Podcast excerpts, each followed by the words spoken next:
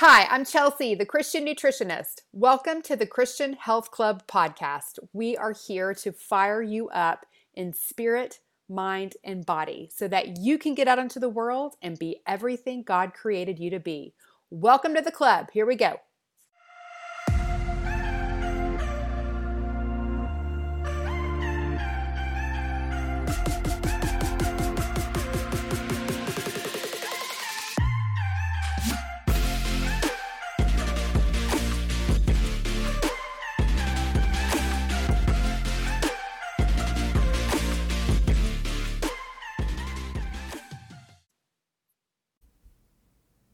Hello, my friend. Welcome back to the club. How are you today?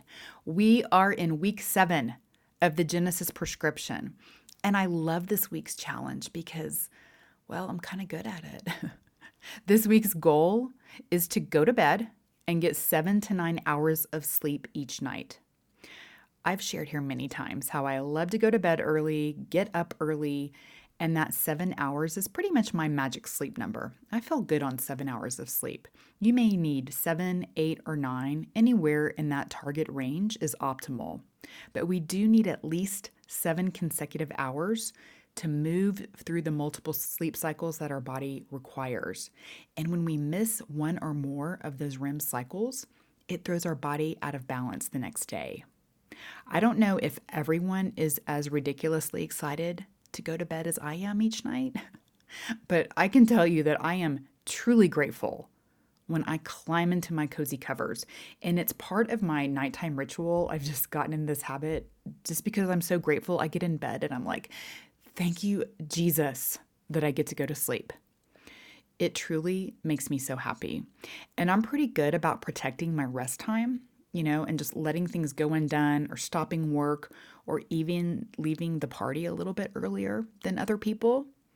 I'm not always great at that, but usually I am one of the first people to uh, leave the party or leave the crowd and go to bed early. Because frankly, I am an absolute bear when I don't get enough sleep. Just ask my family. Plus, my br- my brain just drags. You know, it makes working harder I'm lethargic. I'm less motivated to work out. I have a more dismal outlook on life. I really notice when I don't get a good night's sleep versus when I do. And sadly, I think many of us don't make that connection. It's kind of the same way people don't realize how awful their diet is making them feel until they change it and feel better and are like, "Are you kidding me? I could have been feeling good this whole time." We we really fly under the radar of our best feeling selves when we don't honor our body's, you know, need for good food and sleep. You can function, but you just don't function at your highest level and to the capacity of everything God created you to be. Not getting enough sleep affects the way you show up in the world, whether that means you're more snappity snap and impatient with your family, or you don't bring your A game to work, or as we'll talk about today, you make worse food choices because sleep deficiency absolutely drives you to that. God made our bodies to require sleep. He made the day and He made the night. We are called to rest. And there's a lot that happens in your body while you're sleeping, and missing out will make it harder for you to stay at your best level of health and achieve or maintain your goal weight. You can eat the cleanest food and exercise your face off, but you'll keep spinning your wheels if you don't get the sleep part down. So let's get started, and let's get started in the Word in Genesis, where God reveals all that we need to be healthy. Genesis 2 3 says, Then God blessed the seventh day and made it holy, because on it he rested from all the work of creating that he had done. So, our first takeaway here is that God rested. And that's huge. The Almighty Creator of the universe wants you to know that He took time for rest. He could have skipped that part. He probably didn't really need to rest, being God and all, but He did. And He clearly wants us to know that He did. If it's good for God, it's good for us. Now, this verse in particular is the one that establishes Sabbath, which is the weekly day of rest and reverence that God calls us to and is different than the nightly rest that we require. I want to come back on another podcast to focus solely on Sabbath, but today I simply want us to acknowledge and recognize the overarching health concept that we need to stop work and rest. The word Sabbath originally derives from the Hebrew word Shabbat, which is commonly translated as rest, but more accurately means to cease or to stop. And I think that's important to know for today. Whether it's the Sabbath, which is the holy rest from the culmination of weekly work, or nighttime sleep, which is the rest from the culmination of our daily work. Either way, we are called to stop, to cease work, because God knows we are some working fools, aren't we?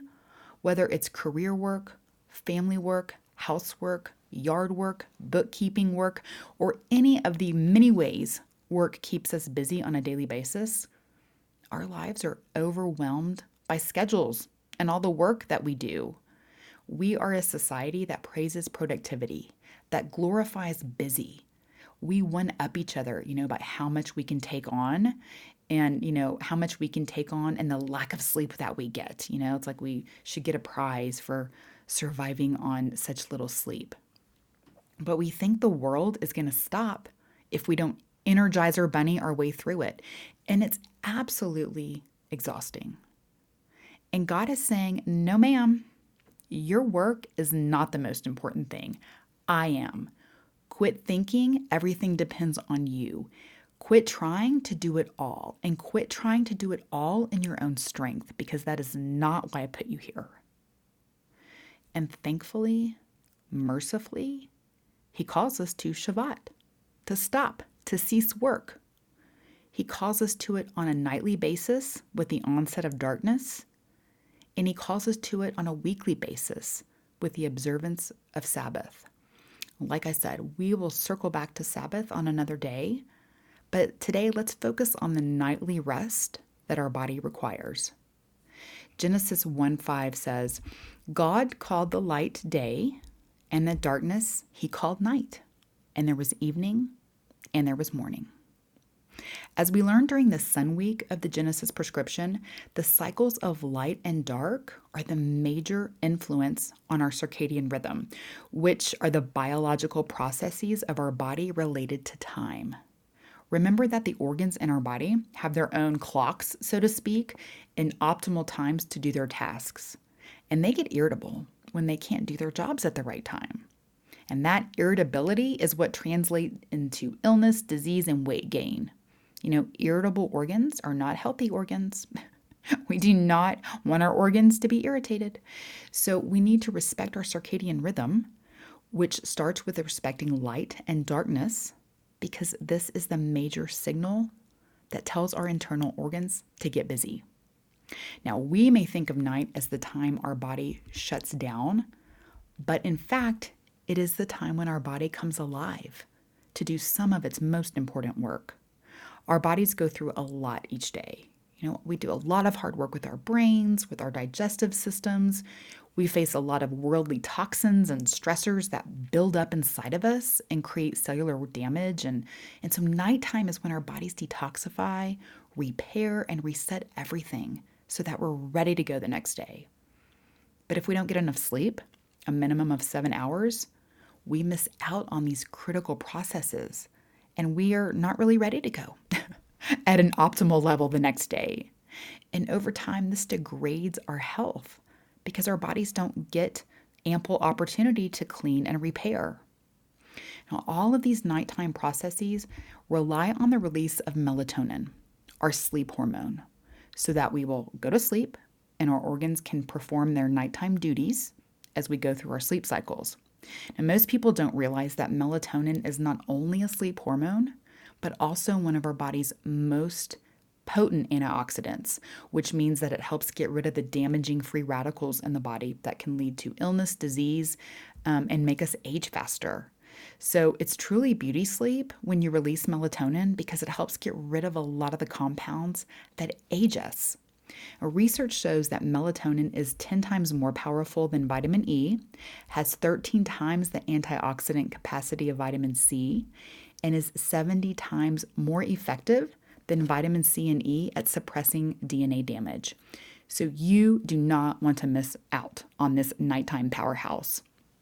But in order to make melatonin, your body needs darkness. Light signals the body to make cortisol, and dark signals the body to make melatonin. When you expose yourself to too much light at night, your body doesn't get that signal to turn off cortisol, and that's a major problema because cortisol keeps us awake. And cortisol at the wrong time and the wrong doses is a stressor on the body. It impedes the production of melatonin, so we can't sleep and we can't do all of our nighttime body magic. And then there's this detrimental cascade of hormonal imbalance when we don't get to sleep.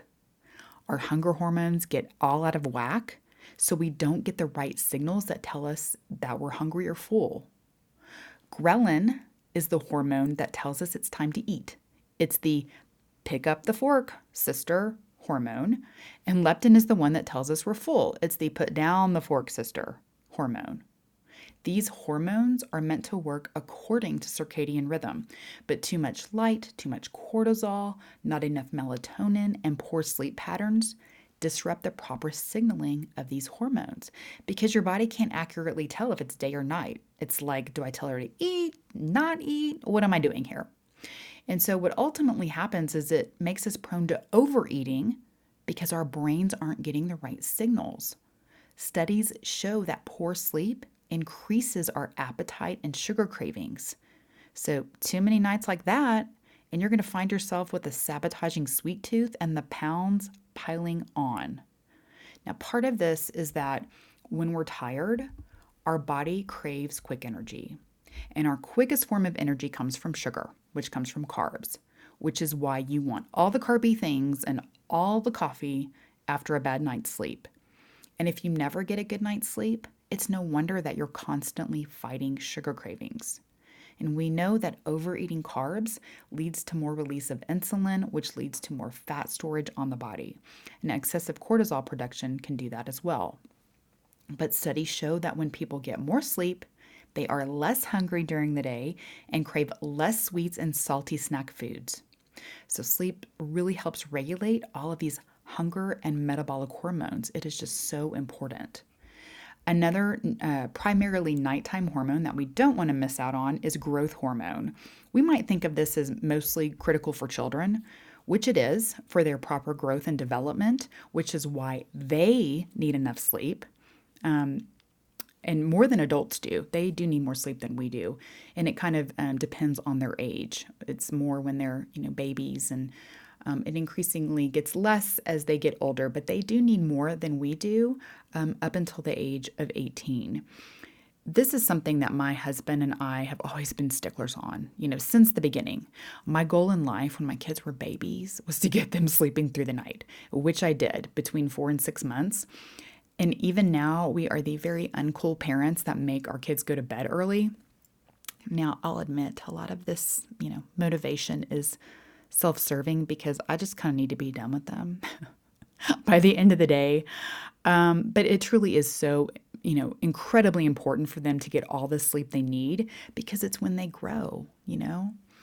Now, this is a sidebar, but it just made me think of this because I can remember when my kids were babies and I was so exhausted, and my husband would make comments on my postpartum quote unquote hormonal attitude. Uh huh. And I would get so defensive and be like, I am not hormonal. I am tired, dadgummit. oh man, those were tough days. Uh, actually, you know, we're both right. Um, but husbands, listen, if any of you are listening, pointing out your wife's hormonal attitude is not likely to ever be received well. So just don't go there. Okay. Um, so, anyway, growth hormone is not just important for kids, it's important for adults too uh, for our metabolism. It affects the way our body collects fat, especially around the abdominal area, uh, the way we process cholesterol, the way we grow muscle, and the way our brains our brain functions. Most of our growth hormone hormone is released earlier in the night. A lot of it before midnight, which means if you aren't in a good deep sleep by then, you are missing out on these major metabolic benefits. Okay? Another important process that happens while we're sleeping is that our brains detox. There's a lot of metabolic and cellular waste that builds up in our brains during the day. And at night is when we dump it and clean it. And so our brain is ready to perform the next day. So, this process is um, all part of the glymphatic system. You've probably heard of our lymphatic system, which is the circulatory system that helps remove toxins and cellular waste from the body. Our glymphatic system does that for our brain. Without this process, toxic buildup can lead to neurodegenerative disease, and not to mention just your everyday brain fog and poor focus. So, for us and for our kids, it's so important that we do this brain dump. And that requires enough sleep. So, last week we talked about a pretty major sleep disruption, which is mouth breathing. It prevents you from getting into a deep sleep and sufficiently oxygenating all of your organs to do their work optimally. So you want to be aware of that, you know, and like I said, practice breathing through your nose and look into mouth taping, as scary as it might sound. Uh, people swear by it for getting better sleep. We've also talked about too much light at night, which prevents the release of melatonin do everything you can to minimize excessive light exposure at night. You know, turn off your lights, uh, turn off the lights in the house that you don't need. Um, and a lot of biohackers use red light bulbs or wear amber tinted glasses in the evening to kind of simulate that warmer tone of the evening sunlight um, just to help better signal the body. I don't have red light bulbs yet in my house. Um, but we do try to minimize screen exposure at night or at least wear blue blocker glasses, you know, to tone down some of the blue light coming in in through the eyeballs and telling the body that it's still daytime. So so do that. You know, I know it's hard for us to put our phones down, our computers down and stop that work, you know, but got to do that. Um, stop scrolling.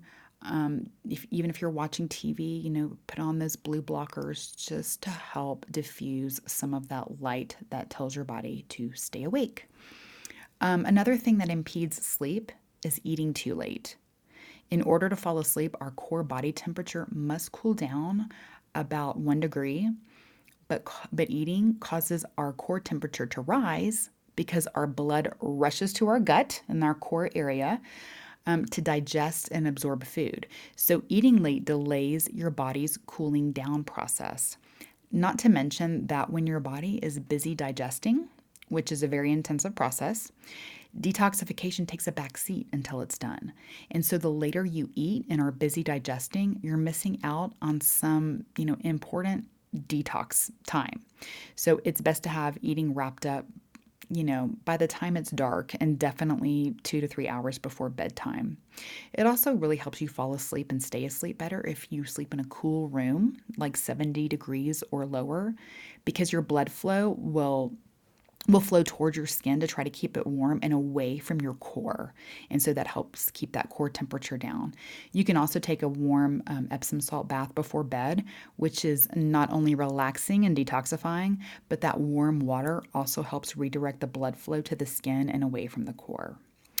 And then, you know, I would say one of the biggest, you know, obstacles to sleep is our busy brain.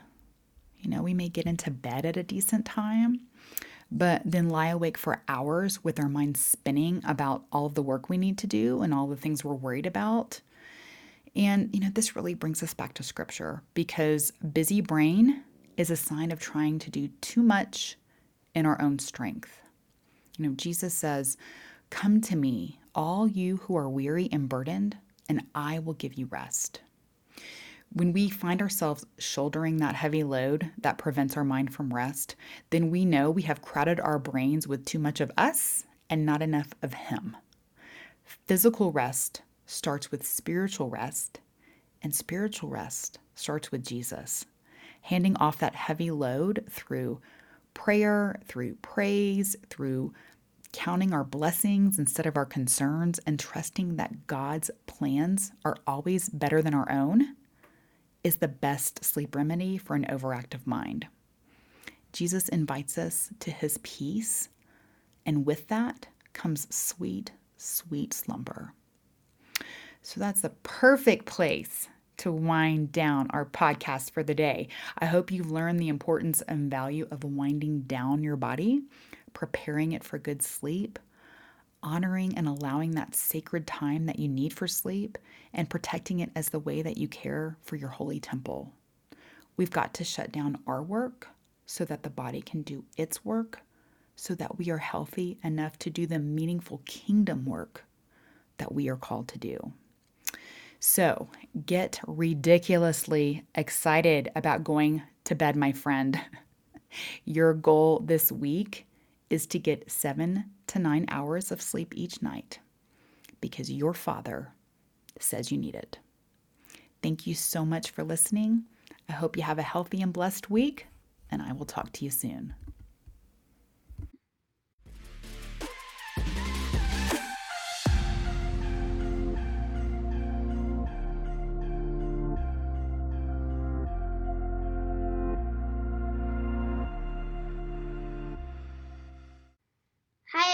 Remember that my mom is an awesome nutritionist, but she's not a doctor. The information in this podcast is not intended to diagnose, treat, cure, or prevent disease. Always talk to your doctor before making changes to your nutrition or exercise program. Thanks for listening. Have a healthy and blessed week.